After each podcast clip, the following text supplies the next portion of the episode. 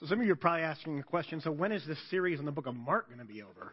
That's been, uh, wait, just wait. Yeah, so I came on board as the interim uh, preaching pastor back in the middle of last April, started this series on Mark at the beginning of May. So today is the second to the last message from the book of Mark. Imagine that. So the waiting is almost over. Uh, two weeks from now, um, the, the, second week of March, we're going to complete the uh, the series. And I talked last week that one of the challenges that we were in is the, the book of Mark kind of was really quick for a long time, and then it kind of came to a screeching halt from a timeline perspective. And the last several chapters really take place in the last few days of Jesus' life, and even now, uh, towards the end, it's the last few hours of Jesus' life. And if we recall last week, I remember getting up here and saying this was a, a tough place because I had spent the entire week just so engulfed in the, the passages that dealt with Jesus' anguish and, and betrayal and denial. And living in that place just kind of rips you apart because you realize you're as much to blame for what happened to Jesus as, as the people back then you know, I've denied Jesus. I've betrayed Jesus. And you, you live there, and, and we want to live with one foot in that world as a reminder of why Jesus came and why he did what he did. But we want to live in the hope of, of the resurrection. But when we read the book of Mark, we, it takes us a while to get to that place. But, but we know the whole story because we have 2,000 years of history. We have all of Scripture to, to tell us about that. We sing amazing songs about glory, about victory. But in the middle of the text, it's about pain and anguish and what Jesus is going through. And if we refresh our minds, if you, if you weren't here last week, uh, we went through a lot of, of, a very long passage with lots of information and lots of details where we had Jesus in the Garden of Gethsemane. Right? And we, we really saw that there were two Gethsemanes. We had the Gethsemane of Jesus and we had the Gethsemane of the disciples. And in the Gethsemane of Jesus, through prayer and, and deep connection with God, even in the midst of his anguish and turmoil and, and wanting this cup to pass from him, God, if there's any other way, that would be great, but not my will, but yours. Right? And, and through that process, he steeled himself for what was to come. The disciples, on the other hand, were, were told to watch and to pray, right? And to, to be ready. They'd been told that before. Be prepared for whatever can happen, but, but they fell asleep. And so in their Gethsemane, they were, they were found wanting. They, they were left faithless and powerless. And so when really they were on trial, they, they failed. And then we had the story that they all left Jesus at that time. Jesus was arrested and he was taken to the, the home of the high priest. But at the same time, a trial was going on in the courtyard with Peter. And Peter was actually to the place in his denial that, that he was blasphemous and in denying knowing anything about God. And the very last time that we see Peter in the book of Mark was the end of last week's passage. It says, after he realized he had denied Jesus, just as Jesus had said, he broke down and wept. It is this, this horrific place. Which brings us to our, our, passage today. And once again, it's a pretty lengthy passage with lots of things going on in it related to Jesus working his way methodically to the cross. And there are two things I want us to keep in mind as we look at this passage today. One is uh, have in mind for yourself every action movie you've ever seen. So, so in my day and age growing up, this would be Rambo. This would be Die Hard. This would be Commando. This would be any movie that the advertisement starts with, in a world. Right? In a world where right is wrong and wrong is right where the first are last and the last are first, and to be the greatest, you must be the least. You know, it doesn't sound right for me. I, my, I don't have that voice, right? That guy in a world. I sound like a cartoon character, and in a world just doesn't, just doesn't quite cut it. But what happens in all of those stories? You, you usually have one person, right? One person, and, and something of some deep injustice has happened, and, and they're being tormented, they're being ridiculed, they're being chased, they're being run down, and, and they're backed into a corner, right? But at one point in the movie, they step out, right? And they wreak havoc. And this one person rights all the wrongs that have done against him. And it's usually through extreme violence and there's explosions and gunshots and fighting and blood, right? And, but this person finally wins and we stand up and cheer. We'll see if we see that in this passage. It's different than every movie we've seen. That's an action movie. The other thing to keep in mind is a, a very pivotal moment earlier in the book of Mark. when, when Jesus was walking down the road and his disciples were with him, and, and James and John, two of the closer disciples, came up to Jesus and said, Hey, we want you to do for us whatever we ask. And he says, What do you want me to do for you? And, and they said, In your glory, can, can we sit at your right and at your left? In other words, we, we sense something going on, you've talked about this kingdom, and you've, you've taught us differently what the kingdom of God is like. In that day, can we have positions of status and power? Can we be in charge of stuff? And Jesus looked at them and basically said, You don't know what you're asking. He said, Can you drink the cup I drink and be baptized with the baptism I'm baptized with? And we understood those two phrases to be talking about can you share my destiny? Can you, can you enter with me into my suffering and calamity? And they said, We can. And he says, You, you, can't. He says, You will drink that cup. You will be baptized with that baptism, but, but who's on my left and my right is not for me to determine. And then it said the other disciples were frustrated with James and John because basically those two beat them to the punch, right? They all wanted status. And Jesus says, You know that the Gentiles, the, the ones who, whose oppression you live under right now, they, they lord it over people. They control people's life, but, but not so with you. In other words, not so with the way this kingdom is I am talking about. Because if you really want to be great, you have to be last. If you really want to live the kingdom, you have to humble yourself. And he said, Because the, even I didn't come to be served, but to serve and to give my life a ransom for many. He says, You've lived under this system. You know this is how it works. This is how people in authority lord it over everybody, but that's not the way it works in my kingdom. So, so, keep those two things in mind as we go through our passage today. It's a, like I say, it's a lengthy passage. We're going to kind of cut it in, in half and talk about the, the half separately. So basically, starting at the beginning of uh, chapter 15, it says, very early in the morning. This is after the sham of a trial, right?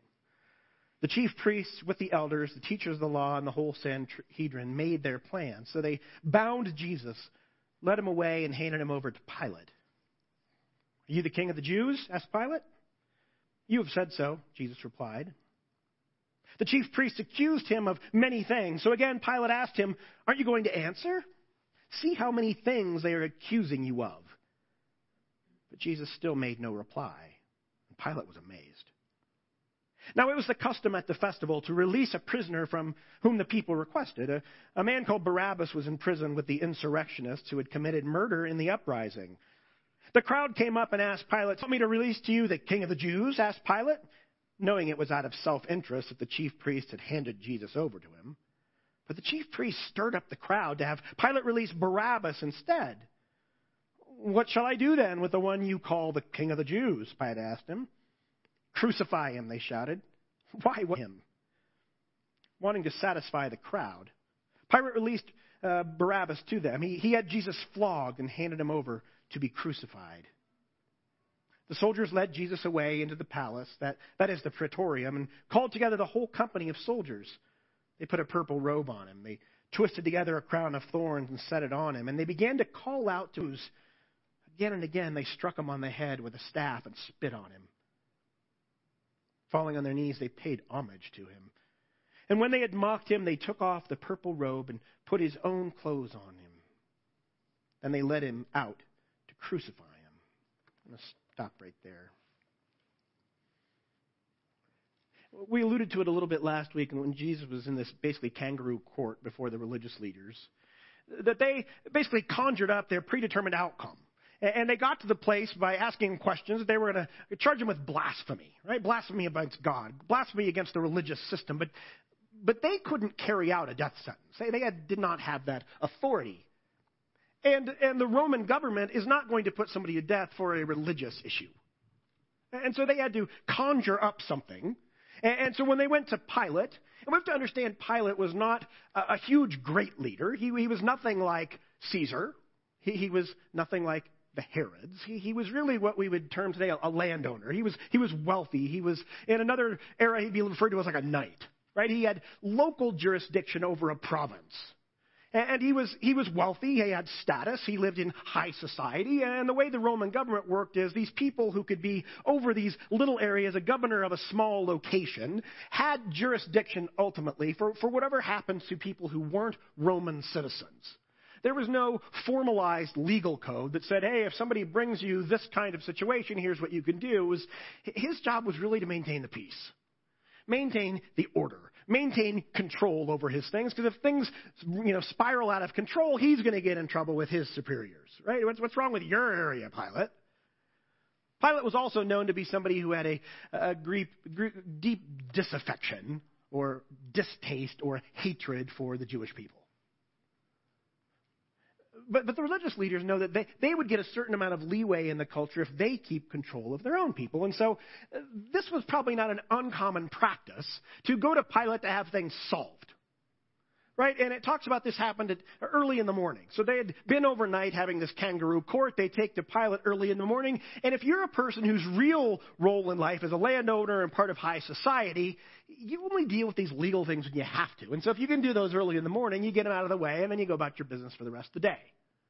And so they, they brought Jesus to Pilate, and, and it says in here that Pilate knew that the high priests and religious leaders were doing this for their own good.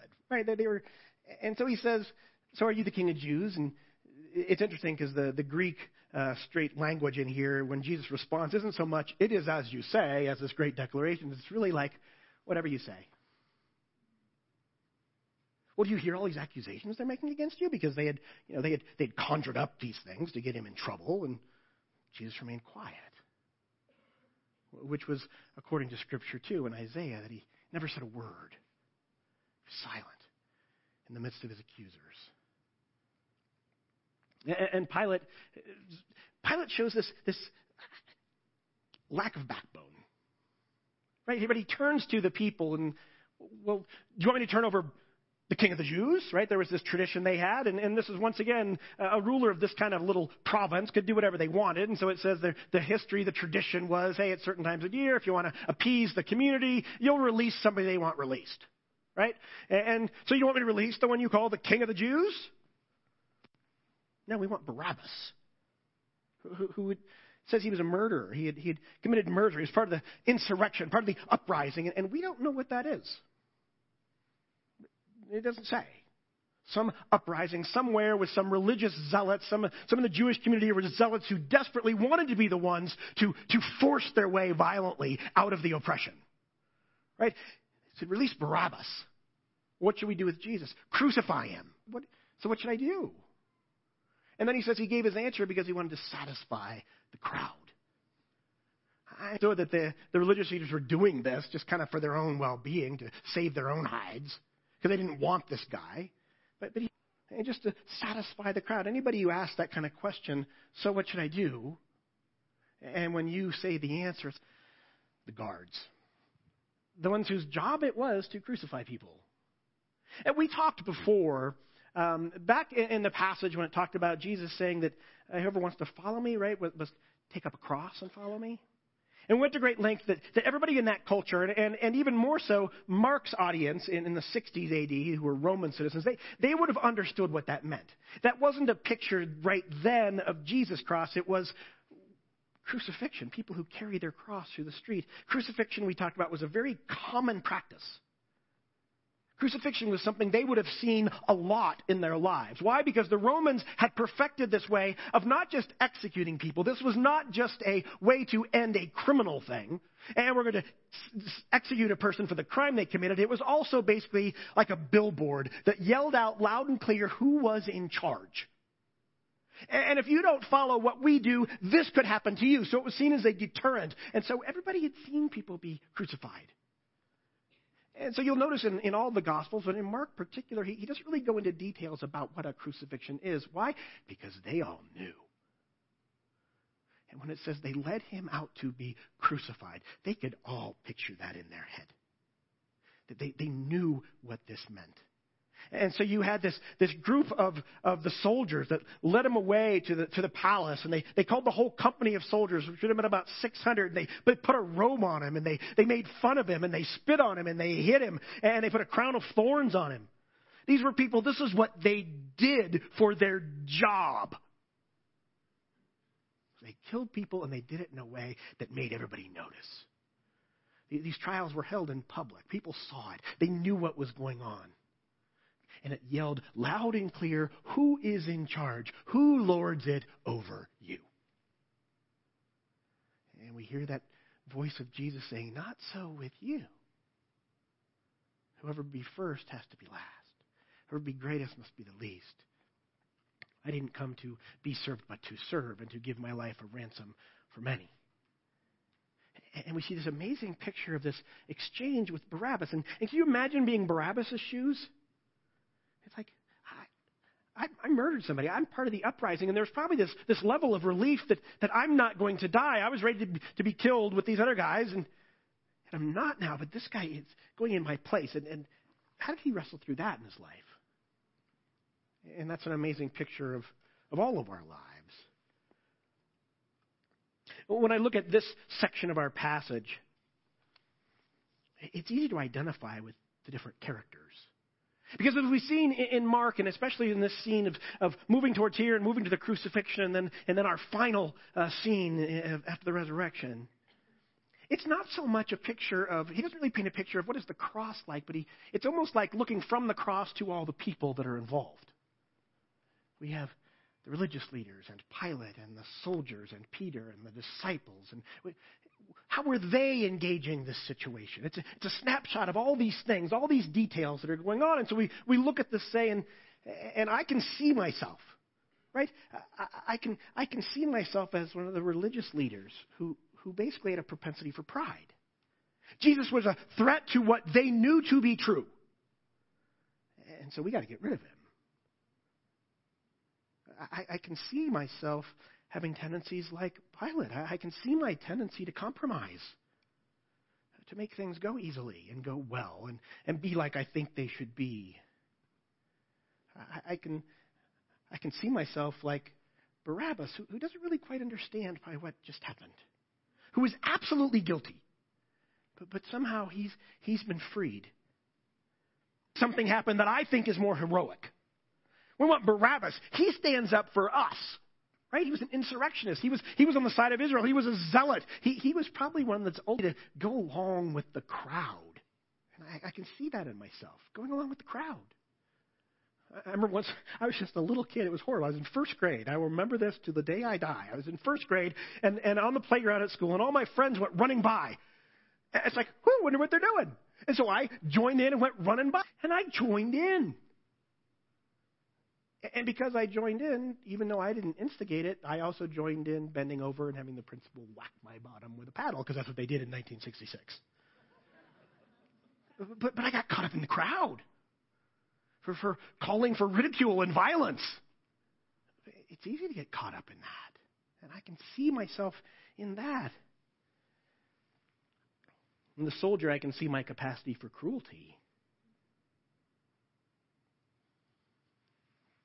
And I don't like that.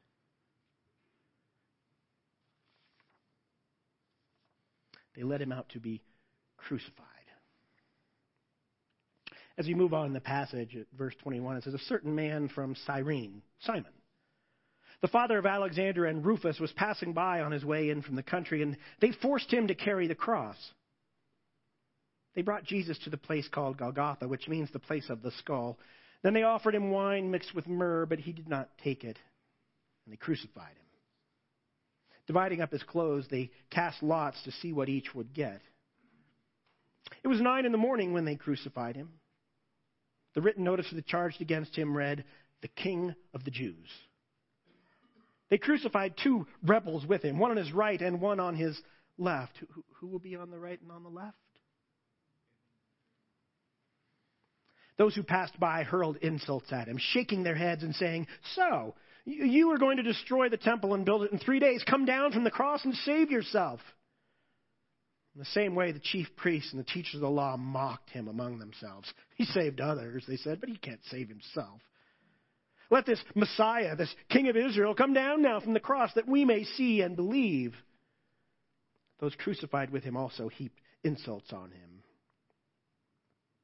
At noon, Darkness came over the whole land until three in the afternoon. And at three in the afternoon, Jesus cried out in a loud voice, Eloi, Eloi, lama sabachthani, which means, My God, my God, why have you forsaken me? When some of those standing near heard this, they said, Listen, he's calling Elijah.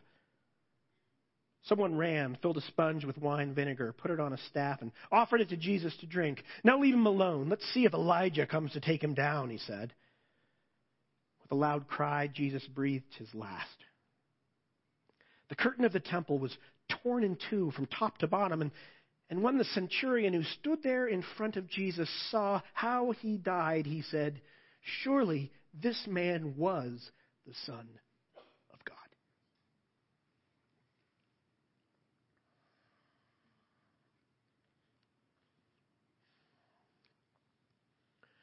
Like I said before, Mark doesn't go into details to describe a crucifixion because all of his audience and they, they knew. They knew what it looked like. They knew what it meant. They knew how excruciating it was and how long it was and how painful it was. They, they knew. And so Mark didn't, didn't describe any for them. He said, next they did this. Next they did this. It's interesting because they, it says that, that Jesus wasn't carrying the, the cross piece himself, right? And, and usually the, the vertical piece would have been at the site already, and they carry the cross piece. That's, that's what they did. And so when Jesus had the command to take up a cross, right, that's what it was. Enter into the world of those who are despised and shamed and ridiculed, right? That's what it means to enter the kingdom. Uh, but it says here that Jesus wasn't carrying his. They needed somebody else to, and we can understand that he had been up a long time and he had been beaten and, and scourged and just probably didn't have the strength. And so they, they grabbed this guy named Simon, who was from Cyrene. So this is a, a North African guy who was coming back into town. And they said, You carry it. And they forced him, and, and he picked it up and carried it. And boy, don't we hear that, that, that command to pick up a cross and follow me just resound in just that picture? Mark's ought seen that. And what's interesting is we don't know anything about this guy, but, but, but Mark, who we've seen throughout, it doesn't really give a lot of details. But here he gives an interesting one Simon, the, the father of Alexander and Rufus. And we don't know who those people are. But the way Mark wrote, wrote it knew who they were. We would have to assume that, otherwise, why would he give that detail? Paul does refer to a, a, a, man named Rufus in the book of Romans. And so maybe it's the same person, but we don't know for certain. But I think this is a resounding thing of what happened that day. You know people. What happened that day. This man who assisted that process, you've been impacted because of that man. I think he's saying you know his sons. Rufus and Alexander. So, so something amazing happened through that interaction. And, and then it says they, they offered him wine mixed with myrrh, which really would become like a narcotic and so, on one hand, we could say, well, maybe that's to kind of deaden things a little bit. But why would they have that kind of compassion after what they've done? My guess is they give them that. that that's to prolong it. It can be even more abusive, but he refused it. He didn't, he didn't take the wine. And, and, and if we're remembering everything else we've looked out in Mark, remember at the, at the Last Supper? And, and Jesus took the wine, and at the end of it, he says, I will not drink of the fruit of the vine again until the kingdom of God comes. So we get that picture. He refused that. Why? Because it's not yet time. And, and so we, we see these pictures going on that are amazing. They divided up his clothes. More ridicule, right? We're going to add to the little bit of money we make by taking his stuff, and this is what we do. They, they crucified two other rebels next to him, probably from Patriots of Barabbas. And it says they even insulted Jesus. All he got was ridicule. Religious leaders saying, if you're so great, come down from the cross. If you're a Messiah, come down from the cross. Others saying, you said you you destroy the, the, the temple. Well, well, look what's happened to you. And an interesting thing that it talks about it, at noon, darkness came for three hours. And that just kind of is a almost an aside. Can you imagine? All of a sudden it's dark in the middle of the day. What happened in the darkness? We don't know. I think the image of darkness here is, is an image of judgment. It's a sign of God's judging all the world in this moment. And at three in the afternoon, it says, Jesus cried out in a loud voice, Eloi, Eloi, lama, lama sabachthani, which is an Aramaic uh, quoting of the first verse of Psalm chapter 22. My God, my God, why have you forsaken me? And, and this is a phrase that has kind of tormented Christians since then. What exactly is he saying there? Should we understand his quote as he's just quoting that first verse? And so this is a statement of absolute rejection by God, absolute forsaking. He's nowhere to be seen in the picture. But, but we know throughout the rest of Scripture, like in 2 Corinthians, it says that God was in Christ reconciling the world to himself. It, it wasn't separation because I believe fully it wasn't just that verse. It wasn't, I'm going to quote this one verse because Jesus, as we've seen throughout his life, was absolutely rooted in and inspired by and encouraged by and lived by Scripture. Psalm 22 starts out with this incredibly agonizing statement My God, my God, why have you forsaken me? But Psalm 22 ends with vindication and victory. I fully think Jesus knows the whole psalm. And in this anguish, where it was a forsakenness, where he felt all alone, he, he's, he's calling out to God. And when we've seen other situations in his life calling out to God or seeing God, we heard a voice from God. This is, you are my son whom I love, right? Or, or later the disciples heard it. This is my son whom I love. Listen to him. But in the garden it was quiet, and here it's quiet. Why have you forgotten me? Why have you forsaken me? Yet, yet I firmly believe he's speaking about the whole psalm because he knows this isn't the end. Which is just like when he was in the trial last week when they said, Are you the Son of the Blessed One? Are you the Messiah? And he says, It is. He knows the whole story. That doesn't take away from the excruciating loneliness sense of being forsaken. But Mark's audience would have known the whole psalm too. And in the middle of their persecution, they can look at what happened to Jesus and they know that Jesus said. People called at him again. Come down if you're so powerful. But he said he breathed his last, right? He breathed his last, he died. And at that moment, it says the curtain of the temple was torn in two from top to bottom. And, and we had uh, another time at the very beginning of the book of Mark where, where Jesus was baptized, where he came out of the river and it said that ripped open. This torn idea, you can't fix something that's torn. It's not cut even, it's torn. So it's irreparable. This is the same word. He saw the, the curtain was torn, this curtain that separated uh, the majority of the temple from the Holy of Holies. It was, it was ripped from top to bottom. It could not be repaired. Everything had changed the view of the temple was well, that was the place that only some people could go. That was the, the Holy of Holies. Only some people could go into that. But when something is torn, that also means something comes out. So the, the whole view of how God works had been changed. He, he was not centered into space in the temple. No, he's on the loose. Everything changes. Nothing will ever be the same. And then what I think is maybe the, other than the resurrection, the, the key verse in all of Mark as a conclusion to what we saw at the beginning, it says, and when the centurion, centurion, who's a centurion? He would be a higher ranking soldier. Probably somebody who had worked his way up the ranks. Why? By being the most brutal. By, think of how many people you've crucified and punished and whipped and ridiculed a centurion. When the centurion who stood there in front of Jesus saw how he died, he said, Surely this man was the Son of God. He didn't die like the hundreds or thousands of others I've seen died. Something was different. And if we go back to the very beginning of the book of Mark, how did Mark start out the book? This is the beginning of the gospel of Jesus the Christ.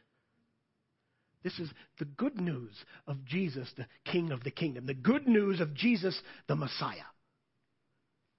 And throughout this book, we've seen people not get it right. I mean, God speaking says, You are my son, right? We've seen that he's the son of God. And we heard it, This is my son whom I loved. the disciples. They didn't, they didn't understand it. We had Peter say to Jesus, You are the Christ, but we really saw that Peter didn't know what that meant we, we have all these statements. This is the beginning of the gospel. And, and what we understand is this isn't the beginning of the story and now we're at the end of the story. No, the, the whole thing he wrote is the beginning. And now, this concluding mark in this place says this guy, the last person we would ever imagine would understand it. Not the religious leaders, not the priests, not the close disciples, not the closer ones like Peter, James, and John. None of them got it. The absolute last person who would ever understand it said, You are the Son of God. This is an amazing statement. And it also relates to us and convinces us that, that Jesus' full identity cannot be understood apart from his death. You, you can't say Jesus was a great teacher. Jesus did really good things. I love the way he loved people and cared for people. If that's all you see with Jesus and you don't believe that he died this way, you don't get that option. The reason this centurion came to understand he was the Son of God was not, hey, I saw the miracles or heard the cool teaching. No, I saw how he died. And that changed everything. In fact, as the sermon title says, the cross says it all.